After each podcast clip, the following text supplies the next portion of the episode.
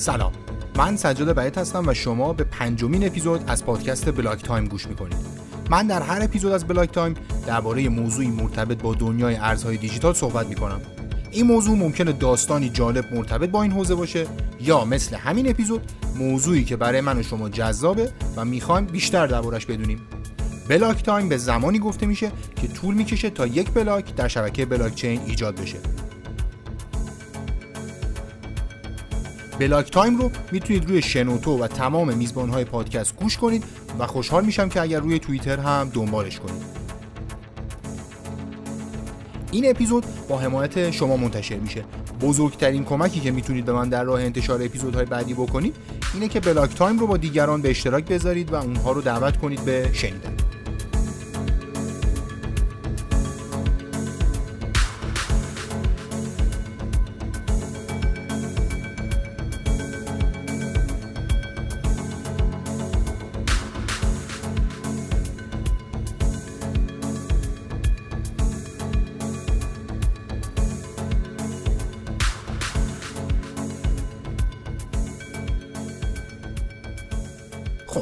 این اپیزود می‌خوام درباره یکی از هیجان انگیزترین پدیده های امروز دنیا صحبت کنم.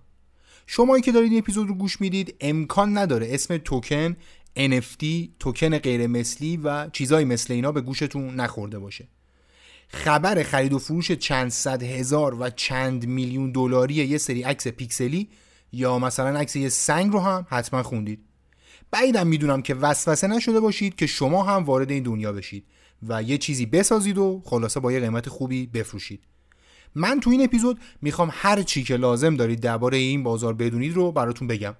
از اینکه اصلا NFT چیه تا اینکه چطوری میشه ساخت و فروختش. پس توصیه می‌کنم که این اپیزود رو با دقت گوش بدید. برو که بریم.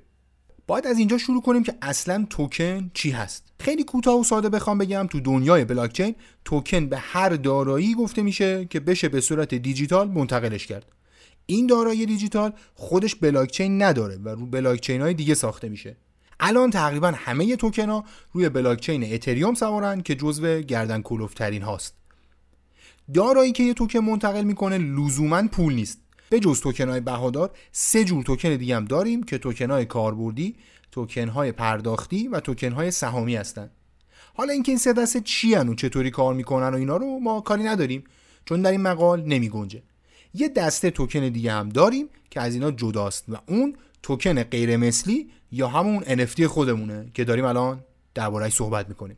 حالا بریم سراغ بخش دوم عبارت توکن غیر مثلی یا همون نان فانجبل توکن خودمون که دوستان تو فارسی غیر مثلی و غیر قابل تعویض ترجمهش کردن و ببینیم که اصلا یعنی چی. این ترجمه به نظرم یه جوریه و خیلی دقیق نیست اما بالاخره همینی که هست. و اگر ترجمه بهتری سراغ دارید حتما شما بگید به ما.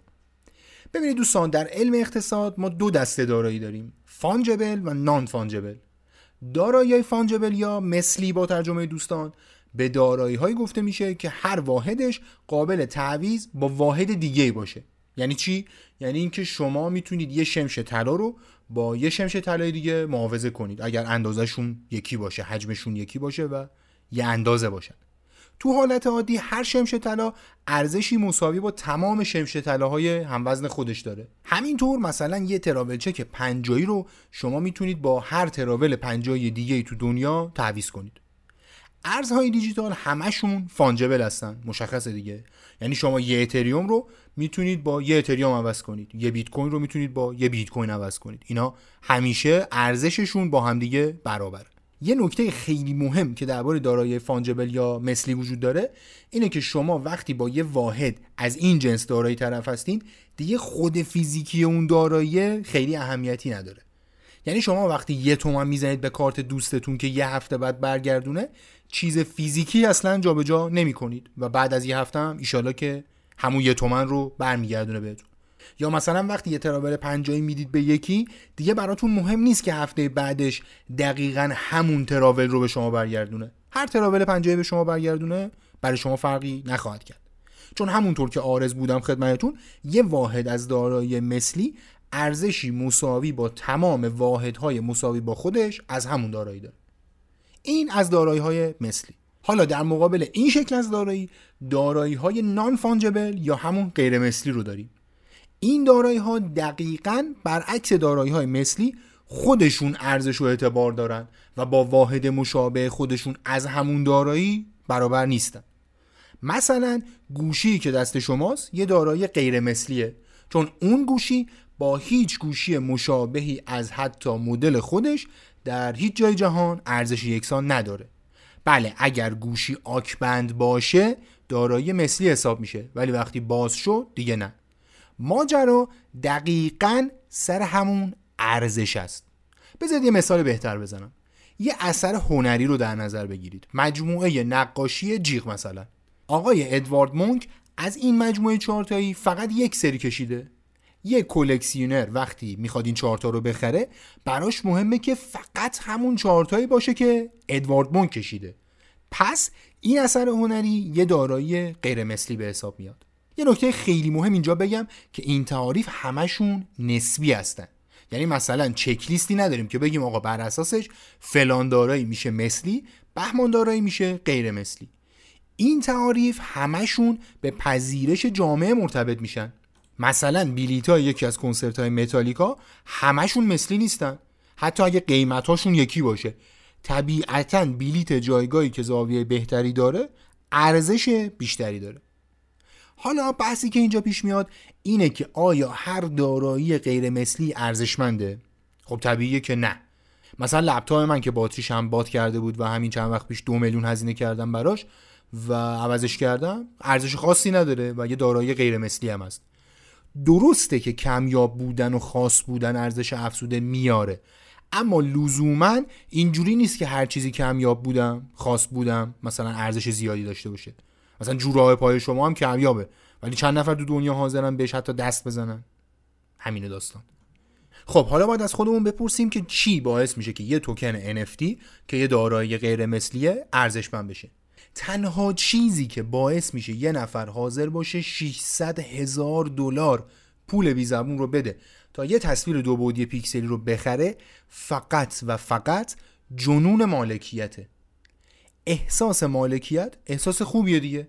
هر آدمی دوست داره مالک یه سری چیزا باشه. حالا اگر اون چیزا مثل یه توکن NFT خیلی کمیاب یا منحصر به فرد باشن دیگه واویلاه. شاید در نگاه اول مسخره باشه. میلیون ها دلار هزینه کنی که یه تصویر دو بعدی پیکسلی داشته باشی. اما بیایید از یه زاویه دیگه به این موضوع نگاه کنیم. شما شخصی هستید که خیلی پول دارید. می‌دونم احتمالا سخته اما تصور کنید خیلی خیلی خیلی پول دارید. خب با پولتون چیکار می‌کنید؟ خونه می‌خرید. خونه خیلی بزرگ می‌خرید. بعد میرید مثلا یه جای خیلی خفن خونه می‌خرید. بعد مثلا میرید یه قصر می‌خرید. بعد مثلا میرید یه کشور خیلی گنده مثلا آمریکا میرید قصر می‌خرید. بعد میرید اونجا چند تا قصر می‌خرید. بعد مثلا ماشین می‌خرید. بعد ماشین های خفن می‌خرید. بعد دیگه براتون بگم وسیله می‌خرید. دیگه تفریح می‌کنید اشغال می‌کنید. همینطوری ادامه جزیره می‌خرید. نمی‌دونم. این کار اون کار. ادامه می‌دید ادامه می‌دید ادامه می‌دید. همینطوری چیزای جدید می‌خرید و مالک میشید. کالا و خدمات. دیگه از هر چی. اسلحه می‌خرید. میرید تمرین میرید نمی‌دونم فضا. میرید از یه جایی میپرید میرید نمی‌دونم اقیانوس قواسی می‌کنه. هر چیزی دیگه هر چیزی. دو حالت داره. یا پولتون یه جا تموم میشه یعنی مثلا می‌خواد برید یه جزیره بخرید دیگه پول ندارید. یا برعکس کالا و خدماتی نمیمونه که بخرید. یعنی مثلا یه فضا میرید میرید مثلا مریخ. مثلا میلیون دلار هزینه می‌کنید میرید مریخ. مثلا میرید چه می‌دونم اقیانوس قواسی می‌کنید میرید مثلا دیگه هر چیزی که فکر کنید. میرید همه این کارا رو می‌کنید بازم خیلی پول دارید. خب حالا مثلا باید چیکار کرد؟ پول رو که همینجوری نمی‌تونید بذاری یه جایی که مثلا همین الان پولتون هم کمه نمی‌تونید بذاریدش یه جایی باید خرجش کنید. این یه چیزیه که تو ذات آدمه. خیلی از پولدارا میرن تو کار خیریه و دیدیم دیگه بیل گیتس و اینا خیریه دارن و هم حالا یه حس خوبی بهشون میده هم یه پولی خرج می‌کنن. اما اگه بازم پولتون تمام نشد چی؟ آها میرید سراغ کارهای دیوونه وار. میرید مثلا قمار می‌کنید. میرید مثلا لاس وگاس یه میلیون دلار میبازید تو قمار. میرید مثلا سر یه بازی مثلا چه می‌دونم بسکتبال یه شرط سنگین میبندید. شکیل اونیل می‌گفتی من یه میلیون دلار سر یه مبارزه ام ام ای شرط بستم. مثلا براش مهم نبود. یه میلیون دلار اصلا نقشی نداشت تو زندگی یارو. میرید مثلا چیزهای مسخره می‌خرید. میرید چه می‌دونم مثلا پول گنده ای می‌دید یه دمپایی می‌خرید. دیدیم دیگه شکلاشو تو اطرافمون دیدیم تو خبرها خوندیم. این وسط به شما میگن که آقا یه اثر هنری هم هست که فقط یکی ازش تو دنیا وجود داره. و قیمتش مثلا چه می‌دونم 60 میلیون دلار. اگر پولشو داشته باشید بدون لحظه ای تحمل میخریدش.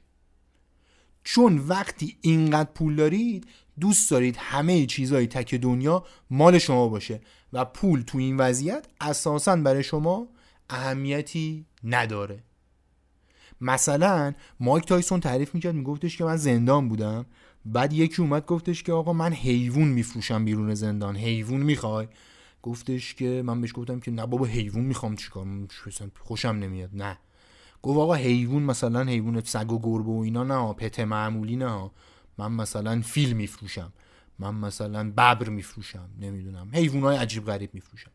گفت مثلا یه دونه چه می‌دونم پلنگ دارم. یه دونه ببر دارم. می‌خوای بیا بدمش بدون مثلا من بعد با خودم فکر کردم مایک تایسون میگه با خودم فکر کردم گفتم اه چه خفن مثلا یه ببر بخرم. و مثلا میگه اینجوری شد رفتم ببر خریدم رفتم مار آناکوندا خریدم رفتم نمی‌دونم مثلا فیل خریدم. حالا الان مثلا search کنید هست عکس های مایک تایسون با ببرش هست. مثلا دیگه یارو نمی‌دونه پول واقعا چجوری خرج کنه دیگه میره ببر تازه من به شما گفتم که اگر اثر هنری 60 میلیون دلار باشم شما میدین. اگه یه چیز جالب باشه که اصلا با کله می‌خرید مثلا چه می‌دونم اولین توییت تاریخ باشه یه هیجانی هم داره دیگه اولین توییت تاریخه. مثلا بگن که آقا لباسی که بوفون فینال جام جهانی 2006 تنش بود. اونو می‌خوام بفروشن اصلا دعوا میشه سرش دیگه. آقا این همین یه دونه است یعنی بوفون یه دونه لباس پوشید تو اون بازی دیگه. اینو من می‌خوایم بعد مال من باشه. جنگ میشه بکش بکش میشه سرش. همه این مثالهایی که زدم و شما تو هر زمینه ای در نظر بگیری منطقیه. مثلا یه عکاس گمنامی میاد رو توییتر به شما میگه آقا من این عکس گرفتم از مثلا ماه گرفتگی NFT کردم میفروشم به شما مثلا چه می‌دونم 25 صدم اتریوم. پول داشته باشید که خوابیده باشید یه گوشه کاری باش نداشته باشید احتمالا می‌خرید. جالبه دیگه یه عکس از ماه گرفتگی مثلا فلان سال که از این زاویه تو این شرایط نوری و فلان و اینا فقط هم یه دونه ازش هست. قیمتی هم نداره دیگه مثلا 25 صد اتریوم بوده. اینم فقط من دارم. مثلا ممکنه که بعدا خیلی هم گرون شه. و همینه که این وسط بعضی اصلا به چشم سرمایه گذاری به موضوع نگاه می‌کنن. یعنی مثلا یه NFT که احتمال داره بعدا مشتری پیدا کنه می‌خرن و نگه میدارن به امید که یه مشتری براش پیدا کنن دیگه. مثلا چه می‌دونم یه عکسی از یه مسابقه ورزشی مثلا فینال لیگ قهرمانان اروپا فوتبال. مثلا ده سال دیگه احتمالا خاص و قدیمی و اینا میشه ممکنه قیمتی پیدا کنه دیگه. بعدا طرف بتونه اینو بفروشه. البته اینم بگم که NFT فقط به خاطر کمیابی یا نایابی ارزش نمی‌گیره ها. این توکن ها چند تا قابلیت دیگه هم دارن که باعث میشه محبوب باشن. یکی از مهمترین قابلیت هاشون اینه که اینا تقسیم نمیشن. NFT یه عکس یه توکنه. نمیشه تقسیمش کرد. یعنی چی؟ یعنی اینکه این توکنه مال منه. همون جنون مالکیت که عرض کردم خدمتتون. اینو کسی نمی‌تونه تقسیم کنه نمی‌تونه بگه آقا نصفش مال تو نصفش مال آقای مثلا اسخری یعنی خالق اون اثر نمی‌تونه بگه که آقا من اینو به دو نفر میفروشم. نداریم یه چیزی آقا اینو تو به یه نفر می‌تونی بفروشی. اون جنون مالکیت اینجا قشنگ ارضا میشه. اگه بچه مثلا به دو نفر بفروشیش می مثلا چه می‌دونم ارزش نداره دیگه. مثلا چه می‌دونم نصف تابلو مونالیزا چه ارزشی داره؟ کسی نمی‌خره. NFT علاوه بر این گواهی اصالت هم داره. گفتم که این توکنا روی بلاکچین های گردن کلفتی مثل اتریوم سوار میشن. اونجا خالق یه اثر برای اثرش شناسنامه دیجیتال درست می‌کنه. حتما هم می‌دونید که اطلاعات روی بلاکچین قابل جعل و تغییر و اینا نیست. هر چی درست کردی دیگه تا وقتی که خودت نخوای و خودت مجوز ندی تغییر نمی‌کنه. قابل جعل کردن گفتم که نیست. خاصیت دیگه این توکنا اینه که چون رو پلتفرم‌های غیر متمرکز سوارن وقتی شما مالکیت دارایی رو منتقل می‌کنی دیگه منتقل شده و تمام. یعنی وقتی شما یه نفتی می‌خری دیگه اون توکن مال شماست و فقط مال شماست. صاحب قبلی اثر دیگه نمی‌تونه تغییرش بده. مثلا نمی‌تونه به کسی دیگه بفروشه. نمی‌تونه یه گوشش رو عوض کنه. دیگه اون مال شما. تموم شد. اینو ما تو دارایی مثلی نداریم دیگه. بعضی وقتا از این مشکلات پیش میاد. حالا مجموع این قابلیت هایی که عرض کردم باعث میشه آدما دوست داشته باشن توکن NFT بخرن. حالا اگر این آدما خیلی پولدار باشن چند صد یا حتی چند میلیون دلار برای عکس یه سنگ میدن. اگه خیلی پولدار نباشن چند صدام اتریوم میدن. یه اثر هنری از یه هنرمند نسبتا گمنام یا حتی گمنام می‌خرن. سوالی که پیش میاد اینه که چرا بعضی توکن ها اینقدر قیمت می‌گیرن؟ مثلا چرا یه عکس پیکسلی دو بودی چند صد هزار دلار قیمت می‌گیره؟ همونطور که عرض کردم بیشتر NFT ها کمیابن. این وسط بعضی از این توکن ها کاملا نایابن. یعنی همین یه دونه از اینا هست. مثلا تو مجموعه کریپتوپانک که جزو گرونترین های تاریخ هستن یه سری توکن هست که اینا خیلی خواستن حالا که مثلا چیز خاصی باشن ها منتها فقط یه دونه از اینا درست شده. مثلا توکن شماره 7804 این مجموعه که 7.5 میلیون دلار فروخته شده و دومین NFT گرون تاریخه فقط یه دونه ازش هست. همین یه دونه است. خیلی خاصه. دلیل خاص بودنش هم اینه که این کله یه آدم دو بعدیه که این پیپ و عینک و کلاه داره. مثلا تو این مجموعه فقط اینه که پیپ و عینک و کلاه و با هم داره. و این شده که مثلا خیلی گرون شد خب تا اینجا گفتم که توکن غیر مثلی یا همون توکن NFT چیه؟ چه کاربردایی داره و چرا ملت اینقدر برای بعضی‌ها سر و دست میشکنن؟ حالا می‌رسیم به اینجا که خب چیکار کنیم؟ آیا اثری که من خلق کردم هم می‌تونه یه توکن باشه یا نه؟ اگه نمیشه که احتمالا خب خیلی هم بامزه نیست دیگه موضوع برای خیلی هم. جونم براتون بگه که نه تنها آثار علمی و هنریتون رو می‌تونید NFT کنید بلکه چیزهایی الان توکن غیر مثلی میشن که شاید به ذهنتون خطور نکنه. مثلا میم ها الان توکن میشن. دستور پخت غذا دیده شده که توکن شده. حتی یه سری استارتاپ ها الان خود استارتاپ توکنه. مثلا شما می‌تونید برید استارتاپ رو با جاش بخرید به عنوان یه توکن غیر مثلی. هرچند یه سری قوانین وجود دارن الان برای توکن های غیر مثلی اما اینقدر کم و الکی که می‌تونیم بگیم در عمل هیچ قانونی براشون وجود نداره. خیلی ساده بخوام بگم شما هر چیزی رو می‌تونید توکن NFT کنید و اگه کسی خوشش اومد میاد با قیمت توافقی از شما می‌خره. مثلا می‌تونید نوشته هاتون رو توکن NFT کنید شعرتون رو توکن NFT کنید. عکستون رو توکن NFT هر چیزی که شما درست کردید شما نوشتید. دستور پخت قرمه سبزی خاص دستور مثلا چه می‌دونم همبرگر خیلی ویژه. همه اینا رو می‌تونید توکن کنید.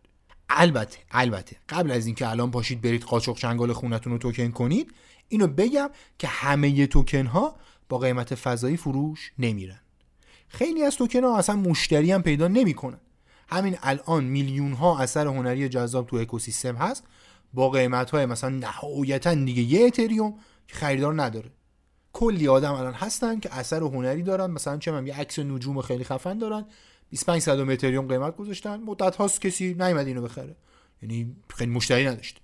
همچین خیلی خبری هم نیست فکر نکنید الان مثلا میرید مثلا چه می‌دونم یک کدو تنبلود NFT می‌کنید بعد می‌برید 100 هزار دلار میفروشید. اینجوری نیست.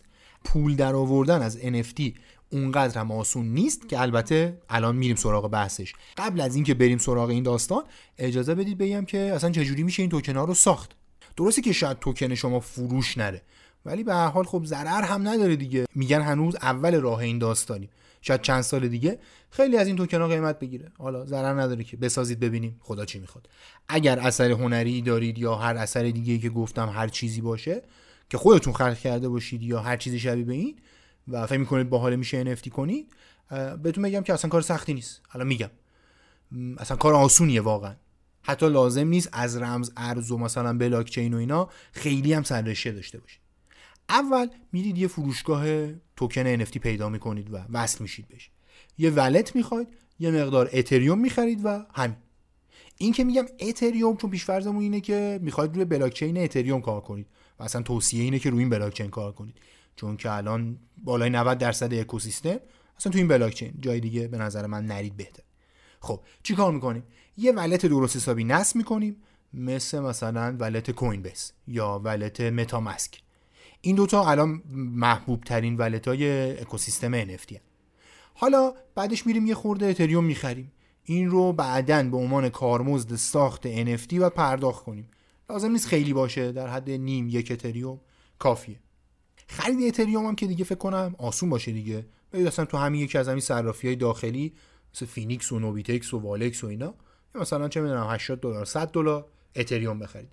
بعد از wallet صرافی بزنید به wallet ی که روی گوشیتون دارید. بعد اینکه ردیف شدید باید برید توی بازار. یه عالمه فروشگاه هست که می‌تونید شما بهشون متصل شید. یه search ساده که بزنید می‌تونید rate ها رو ببینید نظرات رو بخونید فروشگاه ها رو نگاه کنید و حالا بر اساس تحقیقی که می‌کنید فروشگاه مورد نظر خودتون رو انتخاب کنید. wallet تون رو بر اساس دستورالعمل فروشگاه وصل می‌کنید به فروشگاه و تمام. از این مرحله بعد شما می‌تونید توکنتون رو تو اون فروشگاه عرضه کنید و بفروشید. یه لینک هم بهتون میده که می‌تونید تو توییتر و هر جایی که دلتون می‌خواد ردیت و نمی‌دونم هر جایی که حال می‌کنید و بهتون اجازه میده پلتفرمش به اشتراک بذارید و اونجا بازاریابی کنید برای خودتون. هیچ کاری هم نداره. حالا بیایم بگیم که خود توکن NFT رو چجوری باید بسازیم؟ که مراحلش خیلی ساده تر از این چیزی که گفتم هم هست. تو هر فروشگاهی شما یه پنل دارید که می‌تونید فایلتون رو به آسونی آپلود کردن یه ویدیو رو یوتیوب تبدیل به NFT کنید. فایلتون رو اینجوری آپلود می‌کنید drag می‌کنید میندازید اونجا یا select می‌کنید میندازید اونجا و اون برای شما تبدیل می‌کنه به NFT همین. خیلی ساده است. تو یه سری فروشگاه مثل Rarible می‌تونید از editor خود فروشگاه اصلا برای ساخت اثر استفاده کنید. یعنی می‌تونید با editor خود اون فروشگاه مثلا نقاشی بکشید. یه editor ی داره شبیه Paint می‌تونید تو همون نقاشی کنید. منتها یه مشکل این وسط وجود داره. ساخت این توکنا ارزون که نیست. هیچ به نسبت خیلی هم میشه گفتش که گرونه. شبکه خیلی شلوغه و به همین خاطر کارمزدی که باید برای تایید کارتون پرداخت کنید زیاده.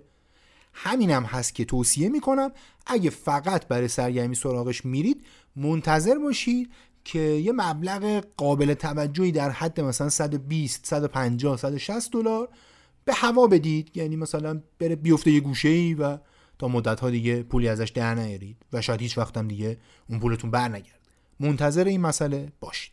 اما اما اینم بگم که اگر اثر جالبی دارید و می‌تونید بین 100 تا 150 دلار رو بیخیال بشید باحاله که اثرتون رو توکن انفتی کنید. من اگه کاری داشتم می‌کردم. اگه اثری داشتم و چیزی داشتم که جالب بود حتما این کار رو می‌کردم. حتی اگه پولشو داشتم. اصلا قصد ندارم کسی رو ناامید کنم. این که میگم مثلا پولتون نابود میشه و اینا. اصلا قصد ندارم کسی رو ناامید کنم. اما لطفا به فکر اینکه آثارتون رو چند هزار دلار میفروشید نباشید. خیلی خیلی خیلی شانسیه. و صادقانه بگم اونطور که من بررسی کردم اکوسیستم رو شانس موفقیت و رسیدن به همچین عددهایی خیلی پایینه. اساسا یه سری پلتفرما برای اینکه توکنای ملت رو به همه نشون بدن اصلا پول می‌گیرن. یعنی شما باید پول marketing به اینا بدین پول بازاریابی به اینا بدین. یعنی شما ممکنه حتی عملا دیده هم نشید تو اکوسیستم اگر پول پرداخت نکنید. پول marketing پرداخت نکنید. اگر هم خودتون بخواید بازاریابی کنید که دیگه باید کفش آهنی بپوشید و راه بیفتید تو شبکه اجتماعی توییتر و ردیت و فیسبوک و نمی‌دونم هر جا که هستید تلگرام و اینا. هر جا که هستید هی لینک بذارید و ملت رو در واقع دعوت کنید که بیان مثلا کار شما رو ببینن اگه دوست داشتن بخرن. الان کاری که صاحبای معمولی توکن های NFT می‌کنن اینه که هر جا می‌بینن که یکی نوشته می‌خوام توکن NFT بخرم سری لینک و آثار و اینا میفرستن میگن که آقا مثلا کار ما رو هم ببین اگه خوشت اومد کار ما رو هم بخر. اگه می‌خواید مثلا این شرایط رو ببینید همین الان رو توییتر هشتگ NFT رو search کنید NFT انگلیسی رو search کنید ببینید چه دنیاییه. خیلی دنیای پیچیده و بزرگی شده. من به نظرم ناامید کننده نیست حقیقتش.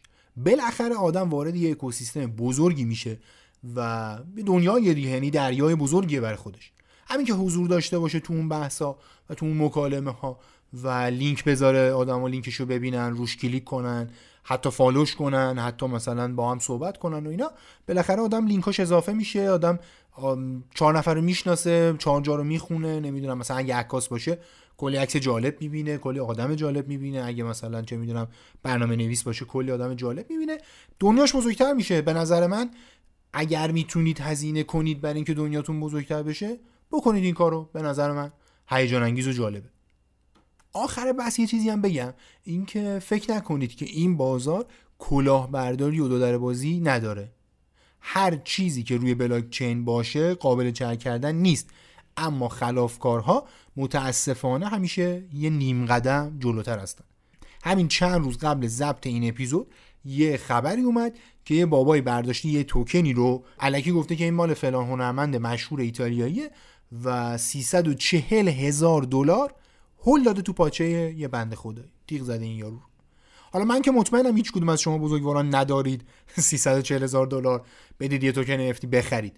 ولی خلاصه می‌خوام بگم که دنیا این شکلیه دیگه. مراقب خودتون باشید. مراقب پولتون و مراقب آثارتون باشید. اگه می‌خواید چیزی بخرید یا می‌خواید چیزی بفروشید حتما قبلش مطمئن بشید. اگه می‌خواید بخرید از اصالتش مطمئن باشید و اگر می‌خواید بفروشید از دریافت پولتون مطمئن باشید. مثل خریدن هر چیز مثلی یا غیر مثلی دیگه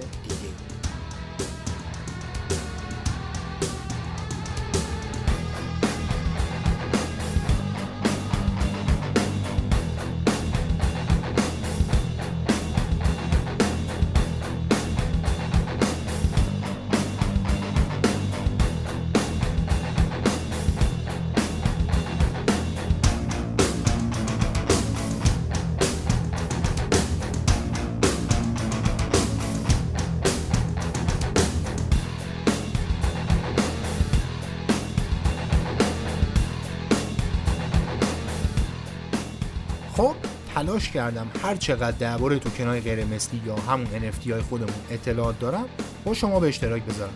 موضوعی که دربارهش صحبت کردیم موضوع داغ و جدیدیه که حتما در آینده بیشتر دربارش خواهید شنید.